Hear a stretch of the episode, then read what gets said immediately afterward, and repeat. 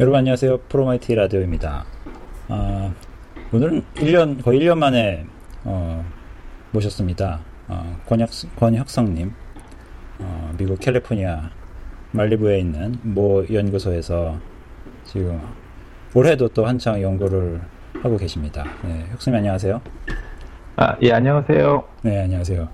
아, 그 연구소가 어디였죠? 뭐, 꽤, 그 영화 팬들한테는 또 친숙할 수 있는 그런 연구소였죠. 네, 오랜만에 네. 뵙는 분들을 위해서. 예, 그, 그 말리부 해안에 있습니다. 말리부 네. 해안에 HRL 연구소라고, 그,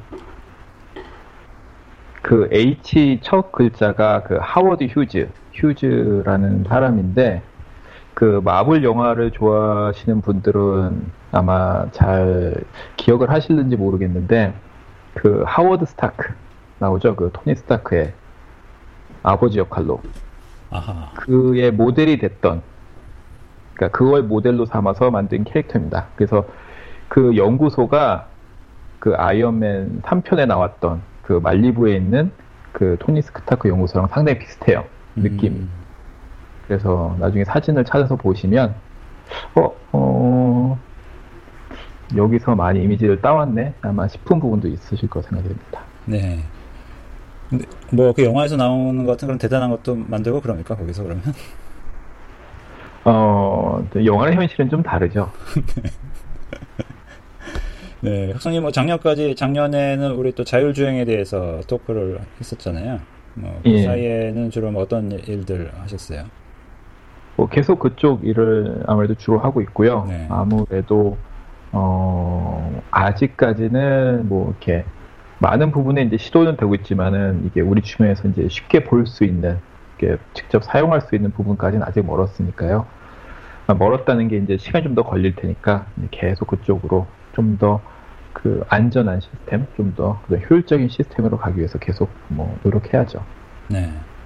뭐 어쨌거나 그 영화에서 그려지는 그런 미래를 현실로 땡겨오기 위해서 어, 노력을 하고 계신 어, 분 중에 한 분입니다. 네, 오늘은 어, 저희가 지금 이 시즌에 어, 미래 전자정부에 대한 이야기를 쭉 해오고 있거든요. 그래서 오늘 혁성님하고도 어, 관련된 이야기가 나올 수도 있을 것 같아요. 그래서 지금 하고 계시는 일 그리고 생각해 오셨던 일들 다 포함해서 어, 공공과 어, 그리고 민간 그 사이에 있어서 이제 기술 혁신을 하는 주체들이 어떤 생각을 가지고 양쪽 사이드에서 어, 활약을 해야 될지 이런 얘기 좀 나눌 수 있었으면 좋겠어요. 어, 지금 계신 연구 연구소는 민간 연구소죠? 그렇죠. 네. 저희는 뭐 어, 일단 민간이 소유하고 있는 연구소라고 말씀드릴 수 있겠네요. 네. 스타크하고는 직접 관련은 없고. 네. 어, 제가 모르는 부분이 있을지 모르겠습니다. 제가 아는 바로는 관련은 아, 없습니다. 예. 복도 끝에 안 열리는 문 같은 거 있고 그러지 않아요? 어, 좀 오래된 문 같은 문이 안 열릴 수 있는데요. 네. 이렇게 보기에 번호판이, 이렇게 숫자, 키패드가 붙을 거나 그렇진 않은 것 같더라고요. 아, 그래도 한번 뭐 당겨보면 이상한 거 들을 그럴 수도 있을 것 같은데, 네. 뭐, 골동품이 있겠죠. 네. 그렇습니다. 그렇습니다. 네. 아, 지금 민간 업체에 계시는데, 어, 아무래도 그 지금 뭐 현대의 IT의 상당한 부분이 어, 또 이제 그 공공 쪽에서 나온 것들도 많잖아요. 그런 음. 그 공공과 이제 관련된 연구소들도 많고 어, 그래서 음. 다양한 곳에서 이제 기술 혁신이 일어나고 있는데 어, 민간 연구소만의 또 그 장점, 매력 이런 것들도 또 꽤 있을 것 같아요. 그 그러니까 장단점이 둘 다 있습니다. 네. 그러니까 뭐 일단 장점을 말씀드리면은 민간 연구소는 그러니까 다양한 그 솔스의 펀드, 그러니까 어, 그 자본이 다양한 방향으로 들어올 수가 있습니다. 그러니까 뭐 필요에 따라서는 정부에서 자본이 들어올 수도 있고요. 연구 프로젝트를 만든다던가 그 민간 자체 프로젝트에서 들어오는 부분도 있고요. 예를 들어 정부 연구소 같은 경우는 들어오는 그러니까 연구비 지원 자체가 정부라든가 몇 개의 단체로밖에 허용이 될 수밖에 없지만 예, 그런 부분에서 자유로운 부분이 있기 때문에 또 그에 만큼 또 자유로운 연구를 할 수가 있겠죠. 음. 음, 반대로 이제 아무래도 정부 연구소보다는 그 경제의 호황이냐 불황이냐에 따라서 좀 더 영향을 받는 부분이 있습니다. 음. 그러니까 호황일 때는 상당히 많은 연구의 자유가 주어질 거고 불황일 때는 어 뭐 민간 연구소가 필요에 따라서는 뭐 합병이 된다던가 아니면은 팔려 나간다던가 그런 것도 음. 가능하죠. 네. 예전에 벨 연구소 이런 데들이 굉장히 큰 역할을 많이 했었는데 그렇죠. 그렇죠. 네, 그런 데들이 많이 몰락을 했더라고요. 그러니까 많이 이렇게 갈라진 부분도 있고요. 음. 어, 이름은 바뀌었거나 아니면은 다른 데 소유가 됐지만은 그래도 여전히 활발한 연구를 하는 부분도 있고요. 음. 그래서 네. 약간은 좀 바뀐 것도 있죠. 예전에 벨 연구소 같은 게 있었지만 요즘은 예를 들어 뭐 많은 분들 아시는 MIT 미디어 랩 음. 같은 경우는 사실 예전에는 없던 거였지만 지금 상당히 많은 역할을 하고 있는 랩이 네. 됐고 네. 그리고 민간적으로 봤을 때 뭐 큰 연구소들 예를 들어 구글이라든가 아니면 마이크로소프트 등에서도 많은 연구소들을 갖고 있고요. 음. 좀 트렌드나 패러다임이 바뀌었다고 할 수도 있을 것 같습니다. 네. 그러니까 사람들이 모여서 연구를 하는 방식 또 이제 트렌드가 있는 거네요. 뭐 어떤 하나의 큰 연구소가 있다고 사라진다고 하더라도 뭐 특별히 걱정할 것도 없고 또 사람들은 돈을 찾아서 인재를 모아가지고 연구를 계속 해 나가니까 이제 계속 그렇죠. 여러 가지 형태로 바뀌고 있네요. 요즘에는 음. 음 요즘 뭐 그런 연구 쪽에서의 트렌드는 어, 떤 어떻게 볼 수가 있나요? 일단은 기본적으로 예전에 비해서는 많이 하드웨어 쪽에서 소프트웨어 쪽으로 아. IT 쪽으로 많이 넘어왔 다고 보는 게 맞지 않을까 싶습니다.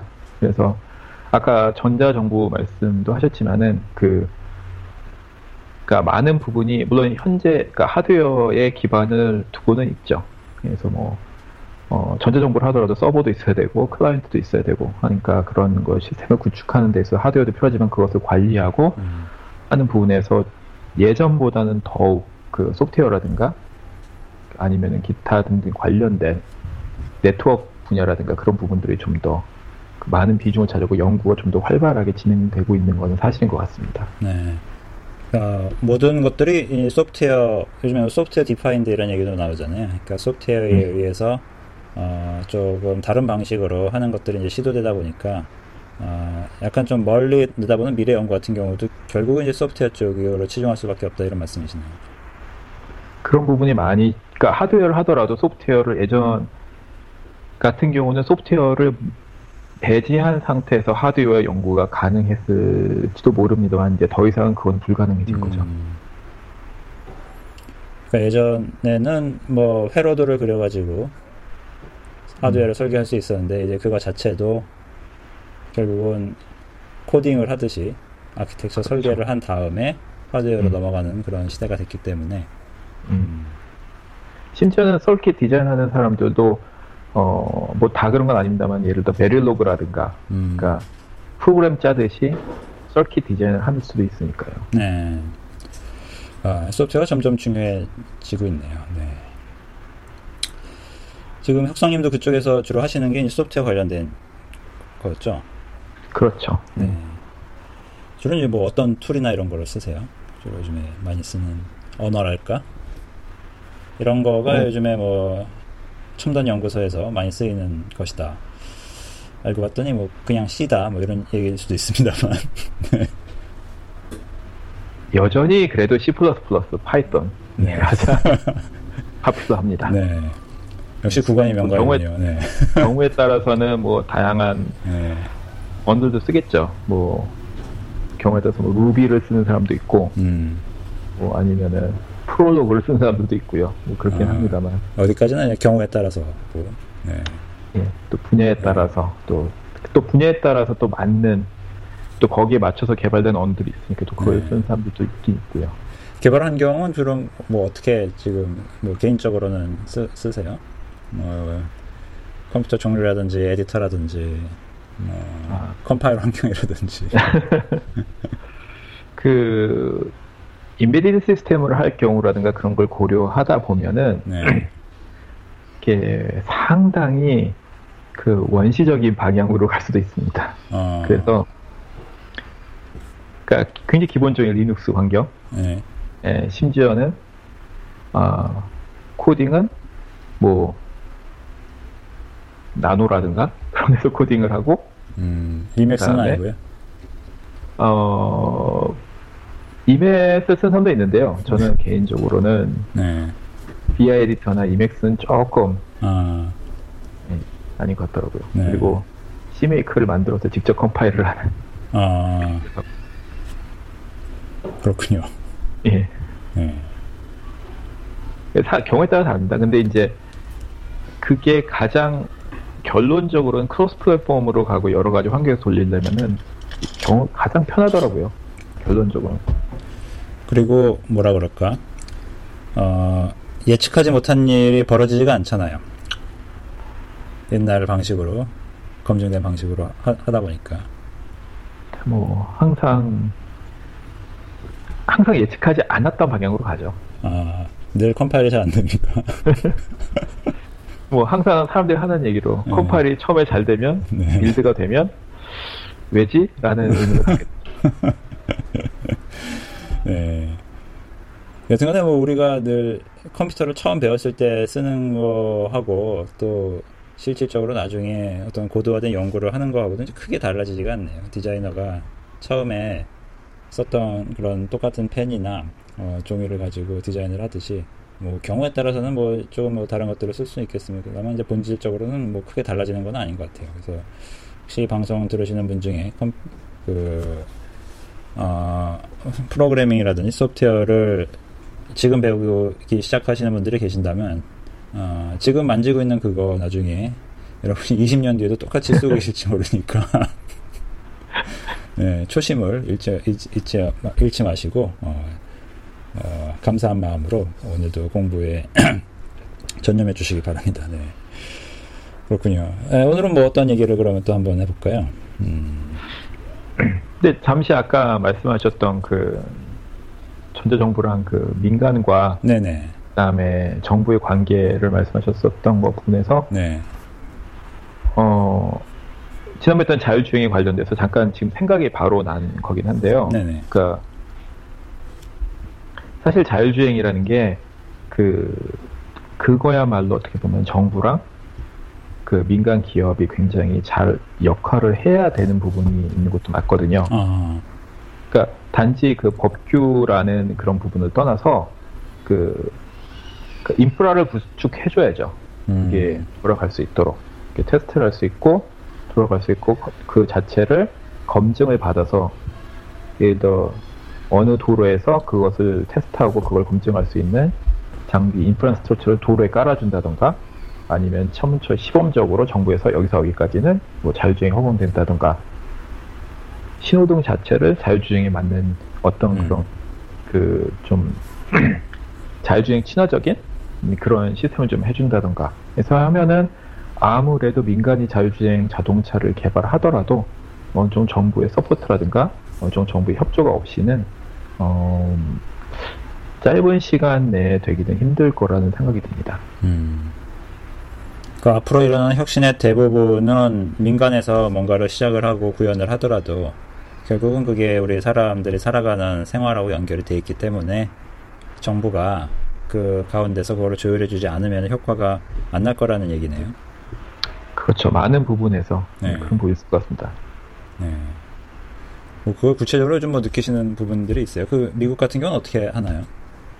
어, 미국 같은 경우 예를 들어 그 산호세 지역은 뭐 네. 아시는 분 아시겠지만 사실 어느 부분에서 물론 이제 산호세 지역 자체가 어떤 IT라든가 그런 부분에서 굉장히 협조를 많이 하는 거고요. 그 시 자체에서 라는 부분이 있기 때문에 그 도로의 어느 부분을 구글이라든가 아니면은 테슬라라든가 이 회사들이 뭐 자율주행 테스트할 수 있는 어떤 도로를 정비를 해주는 거를 허락을 한다던가 그런 부분이 있긴 있죠. 뭐 이렇게 음. 직접적으로 어, 우리가 나서 뭘 하겠다. 물론 이제 법률이라든가 그런 부분에서는 계속 검, 점검을 하고 체크를 하고 이렇게 하고 이게 회의를 하고 그다음에 토론을 하겠죠. 이제 민간 기업과 시민들 그다음에 정부들 함께해서 하지만 그런 부분에서 그러니까 지금 어느 정도는 좀 느리게 보일 수도 있지만 1년 뒤에 보면 예를 들어 지금 입장에서 작년하고 비교해 봤을 때 아 이런 부분에서 발전이 있었고 이런 부분에서 그만큼의 협의가 있었다 라는 그 부분은 보이는 것 같습니다. 음. 그러니까 그런 것들이 어떻게 보면 이제 그 토의 민간과 정부 간의 토의를 통해서 이루어지는데 그게 상당히 이제 투명하게 공개되고 그런 면이 있나 보네요.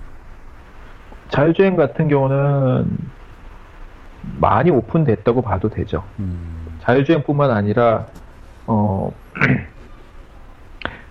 여러 가지 예를 들면은 그 정부 미국 정부 자체에서도 지금 그 특별히 그 전그 그 오바마 정부 때 그 support했던 빅데이터 예 관련된 입장으로 보면은 거기에 따른 네트워크라든가 네. 아니면은 근데 현재겠지만 블록체인 예. 같은 부분에서의 support 그러니까 그런 부분에 이제 도입하려는 것들 물론 이제 기본적으로 은행이라 기본 이런 데서는 많이 도입을 하고 있는 상황이긴 합니다만 네.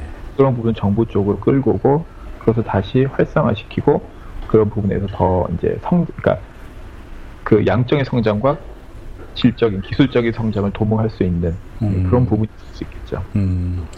그 아까 그 오바마 말씀하셨는데 오바마 때 뭐 데이터다 가분이 이렇게 해서 빅데이터 쪽은 이제 뭐 좀 해보려고 노력을 많이 했었잖아요.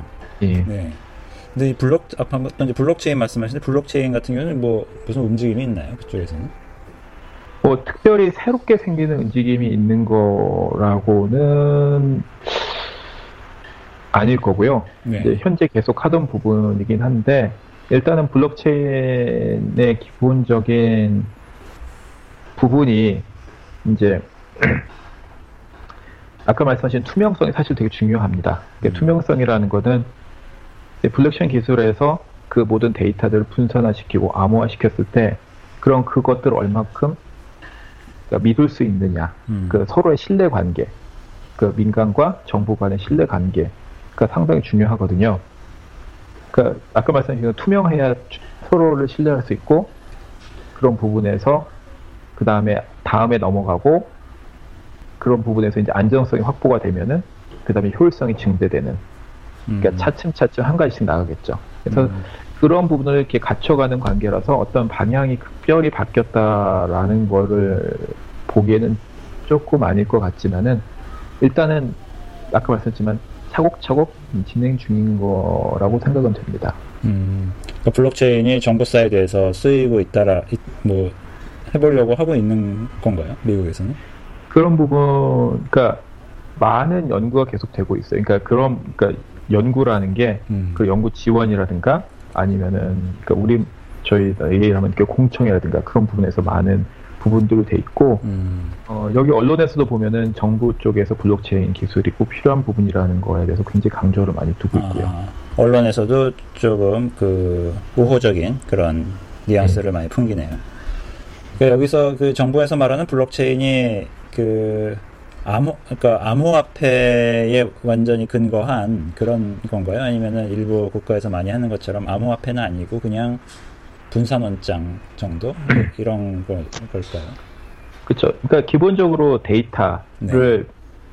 분산화시키고 네. 그래서 그럼으로써 분산화시키는 게 그러니까 효율성이 증대는 되겠죠. 근데 네. 플러스 어떤 데이터가 있으면 그 데이터를 쪼개서 나눠버리니까 음. 그 쪼개진 조각으로 봤을 때 그거를 그러니까 해독을 한다고 해도 아무런 의미가 없을 수는 있죠. 음. 그 모든 조각을 다 모아서 그거를 풀어야만 의미가 있으니까 그만큼 그 보안 능력도 증가되는 예, 그런 부분이 있습니다. 음. 그러니까 그 지금 그 일부 정부에서 뭐 그러니까 모든 지금 정부가 하는 건 아니고 뭐 각 지방 정부 중에서 이렇게 또 하는 데들도 있고 그랬을 것 같은데 그런 데서 하는 음. 시도는 여튼간에 그 뭐 공공 데이터든지 간에 이제 정부도 어, 기존에 이제 블록체인이 가지고 있는 그 분산 원장의 장점을 조금 살릴 수 있는 시스템이 뭐가 있는지 찾아보고 있다 이렇게 이해도 되겠네요. 예, 그렇습니다. 네, 네. 그런데 이제 본격적으로 무슨 뭐 코인을 발행하거나 이런 거는 아닌 것 같아요. 그러니까 일부 국가 그런 부분에서는 네. 제가 특별히 아는 네. 바가 없고요. 네네. 그래서 그런 부분으로 진행되고 있는 거는 아닌 것 같습니다. 제가 모르는 부분에 있을지 음. 모르겠습니다. 다만 네. 네. 그러니까 많은 그 정부 side에서 하는 블록체인 같은 경우는 대부분 이렇게 아까 우리 잠깐 얘기했듯이 아, 그러니까 분산 원장의 혜택, 그러니까 P2 전통적인 이제 P2P 분산 시스템의 이제 혜택을 좀 살리는 아까 말씀하신 것처럼 이렇게 뭐 보안이 됐든 아니면 뭐 효율성이 됐든 그런 것들을 좀 살리는 방향으로 가고 있는 것 같아요. 그, 음. 네. 좀, 뭐, 그러니까 미국 같은 경우는 뭐 하도 땅덩이가 넓고 정보도 사실 여러 개가 있는 셈이잖아요. 정보 자체가. 그렇죠. 네. 이제 뭐 중앙 정부가 있을 거고, 네. 그러니까 연방 정부라고 해서 연방 정부가 있을 거고요. 그다음에 뭐 지방 정부가 있고, 뭐 그거 뭐 사실 한국도 마찬가지죠. 네. 그러니까 예, 중앙 정부가 있고 각각 지방 정부들이 있고 지자체 네. 지방 자치단체들이 있고요. 네. 쭉 한번 보니까 뭐 여러 이제 지방 정부에서 뭐 조금씩 시도들을 많이 하고 있는 것 같아요. 블록체인 같은 경우에 음. 조지아라든지 뭐 델라, 캘리포니아에서는 뭐 그런 또 뉴스 같은 게 있었나요? 관련해서? 음, 특별히 어떤 어, 아 이런 부분을 구체적으로 뭘 하겠다 그런 부분에서는 제가 아직 아는 바가 없고요. 네. 그러니까 원론적으로는 계속 이런 것들 알아보고 해보겠다 이렇게 열린 자세로 취하, 취하고 있다 이렇게 이해하면 되겠네요. 음, 그 가장 사실 중요한 부분은 보안의 부분도 있을 거고요. 네. 특별히 한 가끔 크게 큼지막하게 그 보안이 그 새는 경우가 종종 있기 때문에 아 그 동네에서도 그래요? 많이 있습니다. 아 그래요? 크게 보자면은 네. 한 예를 들어 정부에서도 예. 그래서 한 2015년이죠 한 3년 전이죠 네. 거기서 Office of Personnel Management라고 네. 그, 그 연방 정부 직원들 그 데이터를 관리하는 네. 부분에서 그 2,100만 명의 데이터가 해킹이 됐어요. 2,100만 명이요? 미국 예. 미국 사람 2,100만 명? 그렇다고 봐야죠. 뭐 그 정보에 관련된 일을 했던 뭐 아무런 비정규직부터 시작해서 아, 그래서 예. 혹자 이제 현재 한 작년에 나온 얘기로는 아, 중국에서 해킹을 했을 것이다. 왜냐면은 네. 그 많은 데이터들이 어떠한 그 보통 그런 데이터들이 유출이 되면 그 데이터를 데이, 바탕으로 해서 어떤 금전적인 이득을 취하려는 형태가 나타나거든요. 그걸로 예를 들어 어 그 social security number 그러니까 사회보장 번호로 예를 들어 credit card를 낸다던가 아니 어디 가입해서 한다던가 뭐 그런 게 있었는데 그런 2,100몇 명이 되는 상황에서 발생을 한 명도 안 했던 거예요. 그래서 음. 지금 한 2년, 3년 자세에서 없는 걸 봐서는 어떤 특별한 다른 목적으로 아. 유출된 게 아닌가 해서 뭐 추정을 하고 있는 거죠. 음. 뭐 기타 등등 보시면 뭐 이제 미국에 굉장히 큰 그, 그, 크레딧, 그니까 회사 같은 경우 이키팩스 같은 데서도 큰 데이터 유출이 있었고요. 아니면은 미국 보험사 같은 앤썸도 굉장히 큰 보험회사거든요. 근데 거기서도 어, 개인 정보 유출 같은 것도 있었고, 음. 그래서 종종 있습니다. 아, 뭐 어디나 마찬가지네요. 그렇죠. 네. 음. 한국에서도 최근에 어, 얼마 전에 판결이 났더라고요. 그 큰그 그 데이터 유출 사건이 전에 있었잖아요. 이제 싸이월드 관련해서. 아, 예. 네네. 그거 관련해서 판결이 났어요. 음. 그게 대법원까지 아마 갔었는데 이게 그 배상 책임이 이제 없다 이런 식으로 나가지고 지금 또 좀 한참 음, 시끄러운 것 중에 하나죠. 그때 보니까 이, 지금 열어보니까 3,500만 명이 털렸었네요. 그때는. 어, 어 그렇게 많았나요? 네, 하지만 이것을 어, 그 회사가 배상할 책임이 없다고 어, 대법원이 재하 확인을 해줬다. 뭐 이런. 그러니까 뭐 충분히 보호 조치를 했기 때문에 뭐 어쩔 수 없다. 뭐 이랬던 것 같은데, 아, 뭐 이런 뉴스 뭐 지금 뭐 세계 각국에서 터지고 있는데, 음, 음. 뭐 어떻게 이거 이런 것 좀 봐야 되나요? 일단 보상이라고 하면은 예를 들어 아까 말씀드린 그 미국 정부에서 음. 발생한 경우에는 어 상당히 중요한 사람들도 많이 있었겠죠. 네. 생각에는. 그럼 일단은 그 향후 20년인가 30년인가 그, 그 그니까 뭐라고 하죠? 아이덴티티 테프트 얘 관련된 거를 어, 막아주는 시스템에 가입을 하게끔 해주고요. 음. 그 외에 여러 가지 보상은 또 가능했을 것 같습니다만 일단 아까 말씀드렸듯이 어떤 금전적인 그러한 피해를 본 사람이 아직 발생하지 않았기 때문에 음. 아직 그 부분은 어떻게 되는지는 모르겠습니다. 일단은 어. 원하면은 원하면은 어 그런 어떤 계속 자기의 크레딧이라든가 자기의 그 개인 정보가 어떻게 사용되는가를 이렇게 무료로 볼 수 있게끔 트랙할 수 있게끔 예, 그렇게는 해주고는 있습니다. 아, 그 피해자 구, 뭐좀 구체적인 피해자 구제를 위한 서비스가 있네요. 아까 그러니까 그 개인 정보가 도난이 당하, 당했을 때 그것을 음. 뭐 일종 이제 방지해주거나 2차 피해가 있는지 없는지를 확인해주기 위한 그런 시스템을 마련해 놓고 거기에 이제 가입할 수 있도록 피해자들을 이제 음. 그렇게 서비스를 해주고 있는 거네요. 이건 정부에 대한 정부에서 하는 거고 있어서 사실 민간 기업은 좀 더 아무래도 좀 소송이나 그런 부분을 많이 가긴 가겠죠. 음. 그 부분에 대해서는 어, 좀 다를 것 같고요. 네. 사실 그 일반적으로 이런 cyber breach라고 네. 할수 있는 부분들이 발생할 수 있는 거는 사실 여러 가지가 있을 텐데 그러니까 시스템이 네. 사실 인간적으로 완전할 수는 없잖아요. 그렇죠. 네, 컴파일 안 되듯이 뭐 버그가 늘. 그렇죠. 만들다가 필요에 따라서 아 귀찮아서 하면서 backdoor 만들어놨다 그거 제대로 안 닫아놓고 나갔다던가 네. 아니면 전혀 모르는 상황에서 발생을 할 수도 있고 네. 아는데도 이제 쉬쉬하면서 넘어갈 수도 있고요. 음. 예를 들어 뭐 옛날 예전에 그 heart bleeding 그 라든가 아니면 뭐 린, 인텔에서 얼마 전에 발생했던 그런 일들이라든가 그런 부분도 있을 수 있고요. 아 그게 뭐죠? 시... 잠깐 말, 잠깐 좀 끊어서 죄송합니다만. 예. 처음 말씀하신 그, 거. 예. 예. 그 heart bleeding 같은 경우는 얘네 그 SSH 그 프로토콜 음. 자체에서 일종의 백도어죠. 그런 부분이 있어서 그런 부분을 이제 구글이 아마 발견했던 걸 겁니다. 그래서 어느 버전에서 발견해서 싹 업데이트 했던 적이 한 번 있었고요. 네네. 그러고 인텔 같은 경우는 그 좀 얘기가 나왔었죠. 그 자체에서 회복할 수 없는 펌웨어 레벨인가 그 자체에서 회복할 수 없는 이른바 그 security breach가 있었는데 예, 그거를 알고도 미리 미리 얘기를 안 하고 그쪽 그뭐 뭐 주식 처분했다더라. 뭐 하여튼 아, 요, 이번 최근에 일어났던 스펙터라든지 그렇죠. 그런 것들 말씀하신 예. 거죠. 네네. 예. 작년 초엔 올해 초엔에 작년 초였네 기억이 좀 정확히 안 나지만. 네. 예. 그때 그런 것들이 있을 수 있고요. 시스템은 잘 만들어 놨는데, 그러니까 관리를 잘못하는 경우도 있겠죠. 음.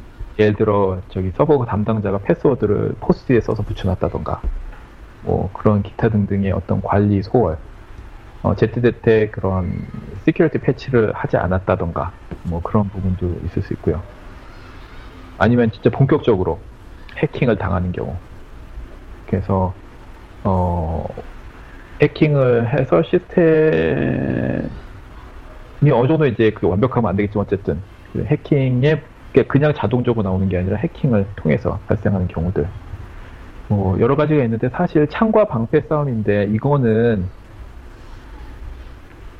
방패가 이게 참 힘든 것 같아요. 어. 그래서 사실은 최대한 보완도 해야 되고 적어도 해야겠지만은 그 과연 어떤 이런 그 뚫리는 브리치 상황이 발생 발생했을 때 어떻게 그걸 수습을 하고 어떻게 대책을 마련하냐도 상당히 중요한 부분인 것 같습니다. 사실 네. 이런 부분에서 민간 업체도 중요하지만은 정부에서 같이 협력해서 해야 되는 부분이 사실 큰 것 같아요. 네. 뭐 어떤 게 있을까요? 그런 정부하고 함께 해야 되는 부분이.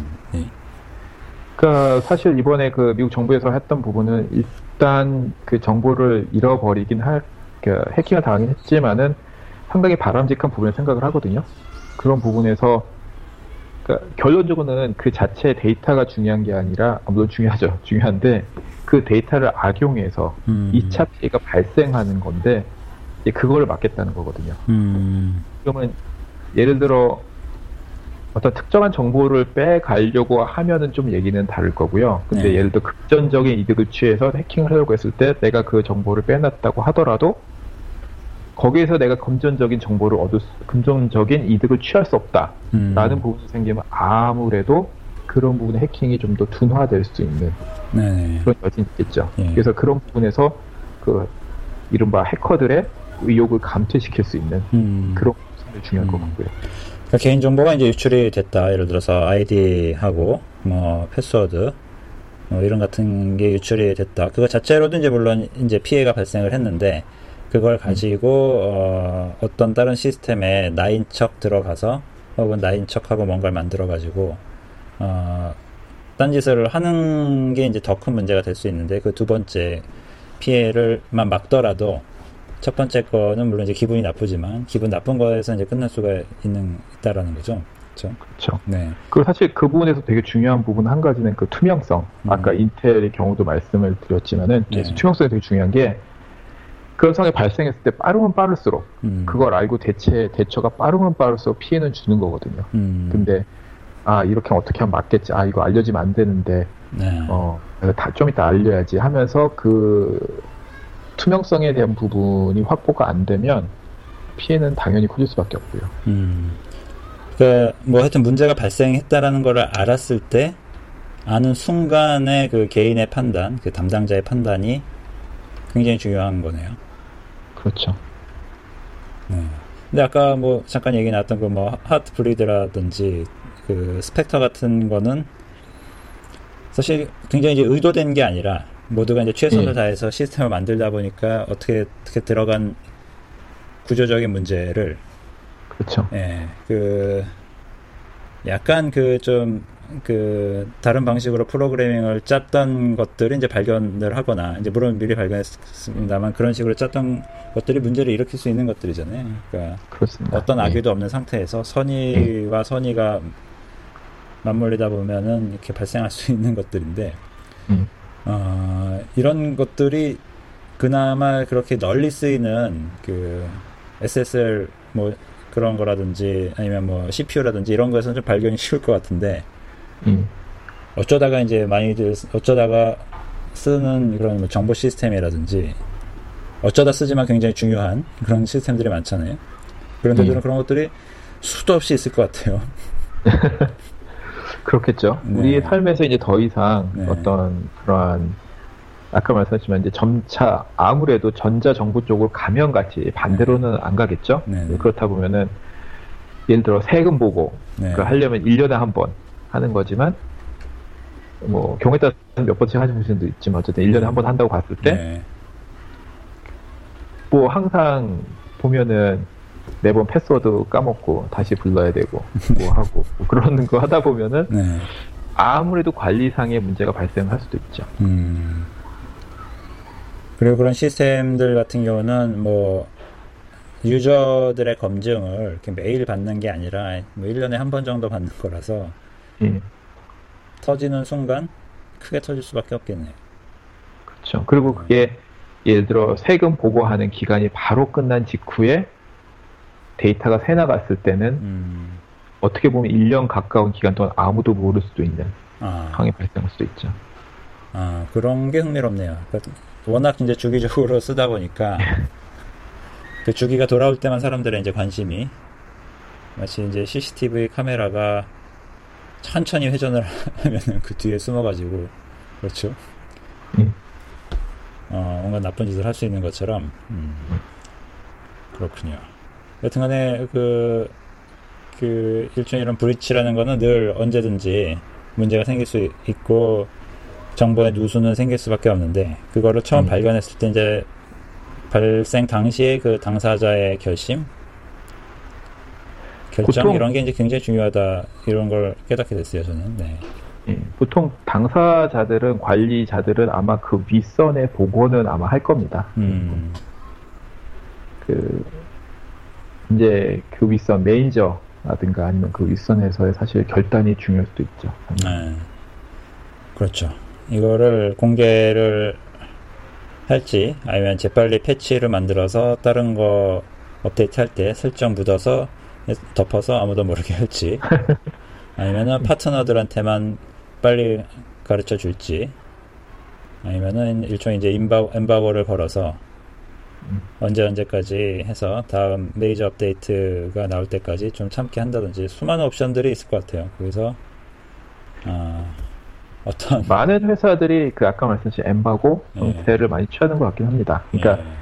기본적으로 주변에는 리포트를 하고 빨리 패치 업데이트하고 그게 패치가 완성되면 음. 그때 공표를 하는 게 어떻게 보면 이제 어, 회사 입장에서는 이제 그 공표했는데 마침 지금 대책이 없다. 네. 그러면은 더 많은 피해가 발생할 수도 있으니까 네. 그러니까 사실은 그 부분에서 어, 빨리 알려야 된다. 근데 대책 없이 빨리 알리는 것도 사실 좋은 방법은 아닌 것 같긴 하네요. 네. 그래서 우리가 흔히 얘기하는 뭐 그런 zero-day zero-day 공격 그런 것도 음. 이제 그 사이에서 벌어지는 일이잖아요. 음. 예. 발견은 됐는데 패치가 안 나온 그런 그렇죠. 상태에서 그렇죠. 그냥 무방비로 그냥 대책 없이 당할 수밖에 없는. 음. 제가 알고 있고 구글 같은 데서는 이제 그러한 것들 발견하는 팀이 있는데 네. 그 이번에 인텔 케이스도 마찬 heart bleeding 케이스였네 그때도 있지만은 그 어느 정도 기한을 주고 그때까지는 그 당사자만 알리고 음. 공개를 하지 않더라고요. 근데 어느 시간이 지나서 이건 충분히 개발 시간이 지났다 싶으면 그때 오픈을 하고 음. 그런 정책을 취하는 것 같고 같긴 합니다. 네. 아 그렇군요. 뭐 사실 cyber security를 네. 그 관점에서 보면은 상당히 중요한 부분이라는 거는 네. 그러니까 아까 말씀하신 것처럼 이제 아까 그런 개인적인 정보의 보호라는 네. 부분도 있고 아까 그 정부에서 관리하고 있는 여러 가지 네. 자료 그런 네. 부분도 있지만 사실은 먼저 빨리 확보가 돼야 되는 부분이 이제 점차 그 트렌드라고 네. 할 수도 있고 사람들이 얘기했던 그 Internet of Thing 아. 사실 그런 부분이 굉장히 중요할 것 같거든요. 음. 그러니까 그 이거는 이제 데이, information의 breach가 아니라 이제 해킹 그리고 이제 제가 저희가 가지고 있는 우리가 가지고 있는 어떠한 장비들의 그 컨트롤을 잃어버리는 상황 음.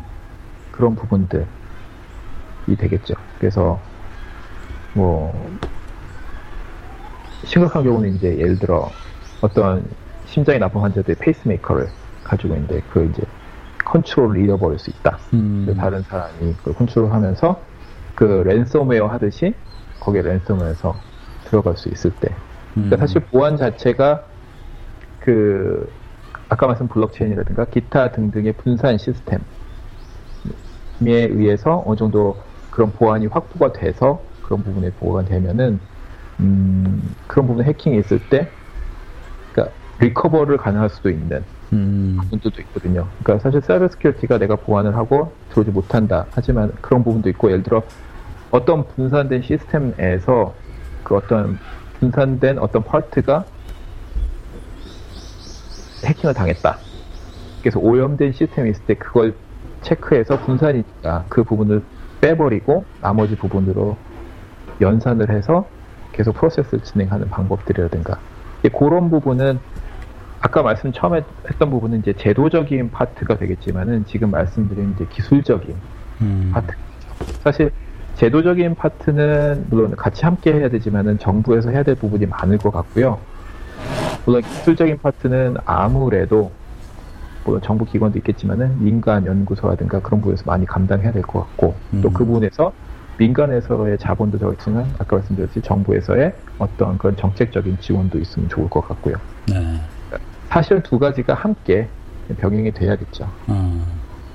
말씀하신 것 중에서 좀 어, 뭐랄까 어, 생각을 우리가 좀 그동안 이제 못했었던 것 중에 하나가 그 이제 취약점이 한 곳에 몰려 있는 케이스들이 많은 것 같아요. 특히 뭐 음. 사회적으로도 그래서 음. 그것만 이제 함락이 되면은 많은 것들이 뚫리는 그러면 이제 음. 공격 대상을 이제 특정할 수 있는 경우가 많은데 어, 말씀하신 것처럼 그것이 이제 무엇이 됐든 이제 블록체인이 됐든 뭐가 됐든 이제 분산화가 되거나 아니면 이제 다중으로 어, 그 백업으로 활용할 수 있는 무언가가 있거나 하여튼 그 결국 이제 분산이 될 수밖에 없을 것 같은데 어, 그런 음. 식으로 기술적으로 이제 구현이 되어 있다라면은 어떤 공격이 쏟아졌을 때 어, 굉장히 이제 탄력적으로 대응을 할 수가 있, 을 것 같아요. 어, 뭐랄까 음.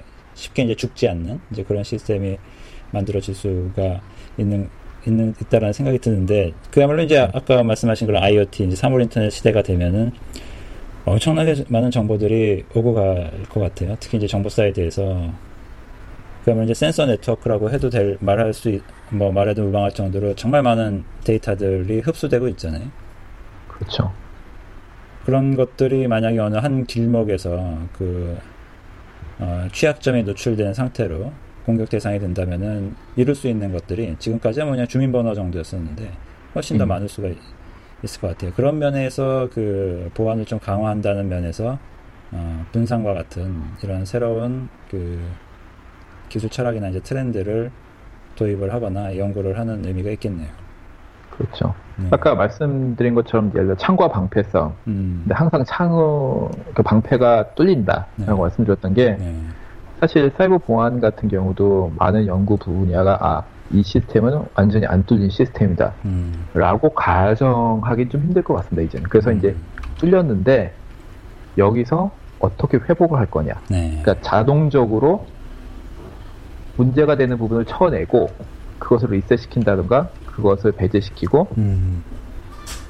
그러면 지금 현재 살아 이제 안전하다고 체크되는 그 부분만 가지고 어떻게 수행을 해서 어느 정도까지 이걸 이끌어 갈 건가 음.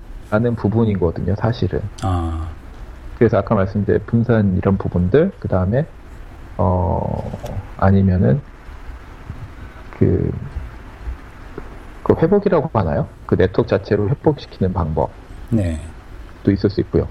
예, 그런 부분들에서 결론적으로는 계속 공격도 있을 수 있고 계속 어떻게 오염되는 부분들이 있겠지만은 그것을 계속 치유해 가면서 고쳐가면서 음. 계속 전체적인 시스템을 망가뜨려 끌고 가는 음. 사실 그 방향이 어 현재 저희가 가지고 있는 저 기술적으로 가지고 있는 그 어떤 한계를 충분히 인정하고 나갈 수 있는 부분이 아닌가 생각합니다. 네. 그러니까 그 뚫리는 거를 가정을 해야 된다라는 거네요. 그러니까 이것도 결국 이제 살아있는 생명체이기 때문에 병이 걸리고 아프고 다치는 거를 당연히 가정을 하고 예. 완벽할 수는 없고 그 분명히 이제 무슨 일이 생긴다라는 가정하에서 어떻게 예. 하면은 이 회복 탄력성을 가져갈지 이제 resilience라고 보통 하잖아요. 그렇죠. 예. 예. 한대 맞았다고 그냥 뻗는 게 아니라 어떻게든 이제 다시 추스려서 일어나고 팔다리가 잘려도 도마뱀처럼 어떻게든지 버텨서 꼬리를 버리고 가더라도 왜냐면 이제 그래야만 하는 시스템이란 게 또 이 세상에는 있을 수가 있으니까 그렇죠. 뭐 공격 좀 받았다고 들어 넣어서는 더 큰 일이 벌어지는 시스템들이 있을 수 있으니까 그런 것들을 감안한 어, 시스템을 앞으로의 시대에 있어서는 만들어야 된다 이런 말씀이신데 그게 물론 제도도 그래야 될 것 같아요. 뭐 어떤 그런 예. 변화가 있을 때 그냥 한번 한 대 맞았다고 그냥 그거 맞고 그냥 들어놓으면 안 되고 바로 그냥 털고 일어날 수 있는 그런 시스템이 물론 그 100% 수행은 못하겠지만 50% 40%만이라도 이제 가동될 수 있는 그게 이제 기간 시스템일수록 그럴 수가 그래야만 할 것 같아요. 그렇죠. 네. 그러니까 사실 분산 시스템의 장점이 그냥 분산만 하는 게 아니라 상당히 그 어떻게 하면 잉여적인 계산이 잉여적인 프로세스도 많지만은 음. 상당히 효율성이 좋거든요. 왜냐면 그 분산됐기 때문에 그 잉여라는 거는 어떻게 보면 쓸데없다고 볼 수 있지만 다른 말로 얘기하면은 뭐가 하나가 문제 생겼을 때, 어, 내가 대신에 이거 갖고 있으니까 그럼 난 이걸로 할래. 음. 라는 그게 가능한 거니까요. 음. 그러니까 우리가 뭐 흔히 아 저거는 왜 저렇게 이중으로 하지? 저거 너무 낭비 아닌가? 그런 잉여가 결국은 때로는 시스템을 죽음 생과 사의 그 기로를 만들 수도 있다라는 이런 말씀이신 거네요. 그렇죠. 예, 생존을 위해서 필요한 잉여라는 것도 있다라는. 음. 네. 사람 사는 것도 그냥 예. 예, 그리고 단지 그게 자체 잉여적인 파, 부분이 그, 아, 이 정도면 안전하겠다라는 게 사실 그냥 저희가, 아, 그냥 대충 생각해서 하는 게 아니라 다 수학적으로 음. 이 정도의 잉여를 만들어 놓으면 이게 어느까지, 어디까지 버틸 수 있다는 게 다 수학적으로 증명이 돼 있으니까요. 근데 사실 그 음. 그 베이스로 하기 때문에, 어, 물론 이제 어느 정도 정 상황이 안 되면 사람이 껐다 켜야죠. 하지만은 어느 정도까지는. 음. 막을 수 있게끔 네. 하는 거죠. 네. 사람도 마찬가지잖아요. 어느 정도 그 네. 버퍼라든지 좀 여유가 있어야지 그렇죠. 훌륭하게 그 자신의 소임을 다할 수가 있는데 지나치게 이렇게 몰아붙여서 하나만 하게끔 하면은 거기서 이제 실수를 하게끔 되죠. 음. 근데 이런 그런 잉여조차도 또 수학적으로 계산이 가능하다라는 거네요. 그러, 그렇죠. 예, 음. 그래서 이거를 이 정도의 잉여를 가졌을 때, 어, 이 정도 확률로 어, 생존 가능성이 높아진다. 음. 수학적으로 가능을 하기 때문에 우리도 어, 주 40시간만 일하고 나머지를 잉여를 배분했을 때 가장 음. 퍼포먼스가 좋다. 뭐 이런 계산도 가능할 수도 있겠네요. 음. 이런 정도의 잉여를 보, 하면은 네. 한 100대를 맞았을 때 네. 쓰러질 확률이 1%다. 아. 라는 거죠. 네. 그러니까 물론 1% 안쪽으로 100대 마, 아, 전에 쓰러질 확률도 있긴 있어요. 네. 그렇긴 하지만은 대부분은 이 정도로 간다라고 음, 보는 거죠. 음. 네, 인생론이 나오네요. 우리도 우리 삶에 있어서의 잉여를 한번 좀 계산을 해봐야 될 것 같아요. 음. 그게 결국은 어, 우리 삶에 있어서의 그 회복 탄력성을 갖추는 길일 것 같기도 하고. 네. 그렇죠. 보통 지금 뭐 이런 것들 크게 많이 신경 안, 안 특히 뭐 보안 이런 것들은 대부분 특히 이제 정보 시스템 같은 경우 이제 뭐 외부에 막 외, 그러니까 외부에 맡긴다기보다도 하청 준 줘서 들여온 시스템이 알아서 하는 거라라는 생각이 강하거든요. 음. 한국 같은 경우는 특히 뭐 음. 일단 막 그 사용자 PC에 막, 뭐, 막 깔고 막 이래, 요 모르시겠지만 그것도 뭐 직접 정보가 맞는 것도 아닌 게 아니라 다 이제 하청 조사한 것들 그런 것들이 알아서 하겠거려니 하면서 어, 별일 없겠거려니 사용자들도 별일 없어야지 이제 내심 빌면서 그런 것들을 쓰고 있는 거죠. 굉장히 위태로운 일이잖아요. 근데 말씀하신 것처럼 이런 보안이라는 거는 그 정도 레벨에서 그러니까 신경 써야 되는 게 아니라 굉장히 구조적으로 애초에 이제 시스템을 철학 시스템을 그 만드는 단계에서부터 그리고 운영 철학까지 포함해서 함께 고려를 해야 되는 거네요. 이런 잉여 그러니까 뚫리는 거를 가정하고. 거기서 회복되기 위한 시스템을 만들기 위해서는 그냥 앞에다가 어, 못 들어오게끔 하는 그런 시, 뭐 프로그램만 설치해서 되는 게 아니라는 거잖아요. 그렇습니다. 네. 그렇군요. 이런 시사점이 있네요. 네. 재밌는데요. 네. 네, cyber security 관련된 얘기는 뭐 언제 들어도 재밌는 것 같아요. 전정보 관련해서 뭐 여러 가지 우리가 생각해야 될 시사점이 있을 것 같은데 그 중에서도 오늘의 우리가 얻을 수 있는 키워드는 어, 회복 탄력성과 잉여 그러니까 시스템을 그렇죠. 설계함에 있어서 어, 이게 건강의 지름길이잖아요. 그죠? 그렇죠. 네. 육체적 건강, 정신 건강의 지름길. 이 중요한 거를 잊고 어, 그 시스템의 건강을 외주 주려고 하는 움직임들이 많은데. 그 외주를 주는 부분이 그 네. 완전히 적응하는데 그 아까 말씀드린 그 신뢰라는 부분들, 저 정부와 민간의 신뢰라는 부분. 예를 들어 음.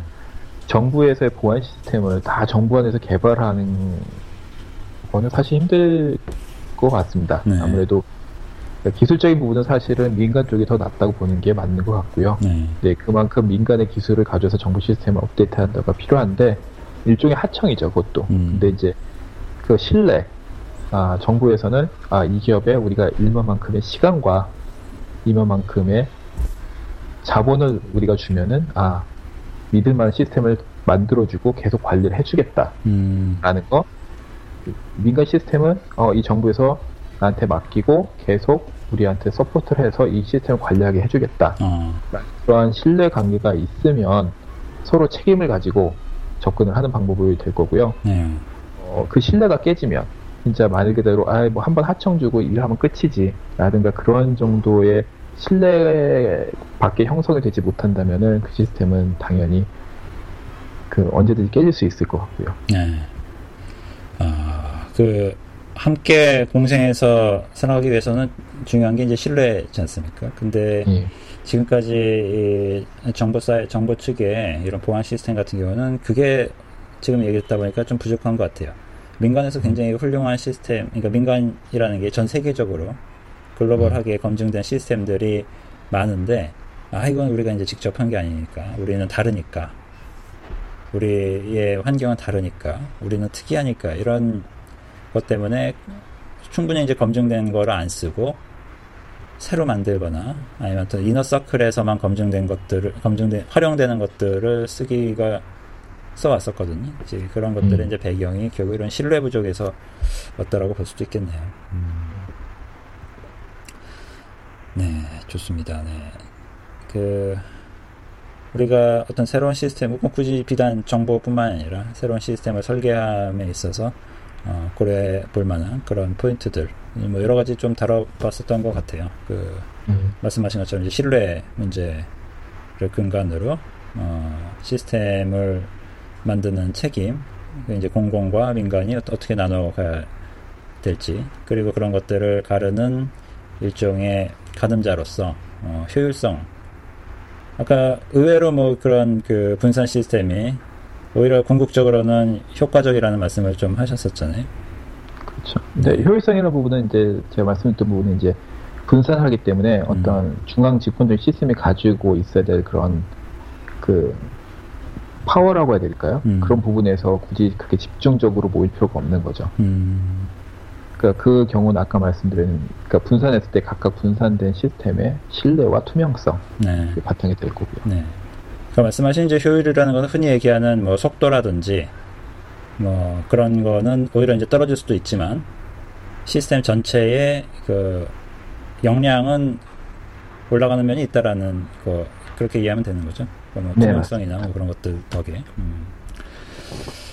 알겠습니다. 네. 오늘 뭐 여러 가지 좋은 또 이런 조언을 어, 해주셔가지고 지금 오늘 말씀하신 게 지금 현재 연구하고 있는 그런 분야하고도 좀 관련이 이, 있으신 건가요? 아니면?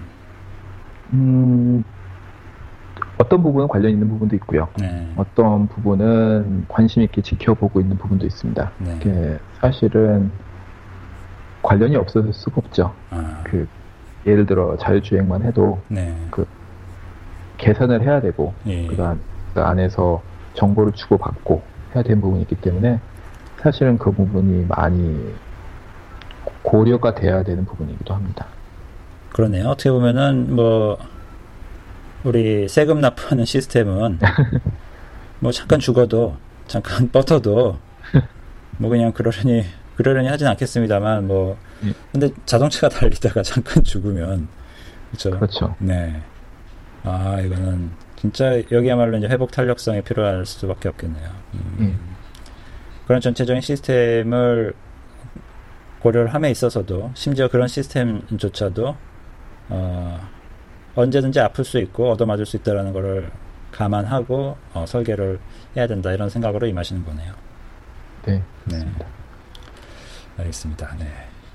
그래서 오늘 뭐 이 정도로 뭐 여러 가지 오늘 또 어, 다뤘던 것 같아요. 그래서 뭐 또 오늘 뭐 어, 놓치신 이야기 같은 게 있을까요? 아니면 또 다음번에 관련된 음. 얘기로 또 찾아뵐까요? 특별히 예, 뭐 생각하고 있었던 중에서 빠진 부분은 없는 것 같은데요. 네. 네, 오늘 이 정도로 어, 시간도 또, 또 알맞게 됐기 때문에 어, 오늘 혁선님하고의 대화는 이 정도로 마무리하고요. 어, 다음에는 뭐 지금 요번 시즌이 저희가 이제 뭐 미래 정보 이런 얘기를 하다 보니까 어, 저희 그 기술을 좋아하는 사람들이 이야기하기가 조금 힘든 토픽들이 많아요. 그래서 이게 토크가 오늘 좀 힘드셨을 수도 있을 것 같은데 어, 다음에는 조금 더 편한 기술 얘기로 좀 더 편하게 얘기하는 자리 꼭 한번 같이 마련했으면 좋겠습니다. 네. 어, 나름 즐거운 시간이었습니다. 감사합니다. 네, 감사합니다. 네. 오늘 또그 어, 캘리포니아 거기 지금 덥죠? 예, 한 오늘은 좀 낫습니다만 지난 한 2, 3일간 굉장히 더웠어요. 네.